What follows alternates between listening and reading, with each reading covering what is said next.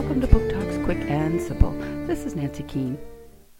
Told in a series of letters, we meet Eldora, who has just moved to California from Massachusetts. Her guardians have moved to San Francisco for a better life.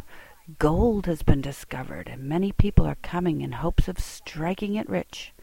Eldora meets an assortment of people during her time in San Francisco, but she also meets one person she never expects to meet. Come inside as Eldora tells of life during the 1850s during the California Gold Rush. Letters from a Corrugated Castle, a novel of Gold Rush, California, 1850 to 1852. Joan Blos, Atheneum Books for Young Readers, 2007.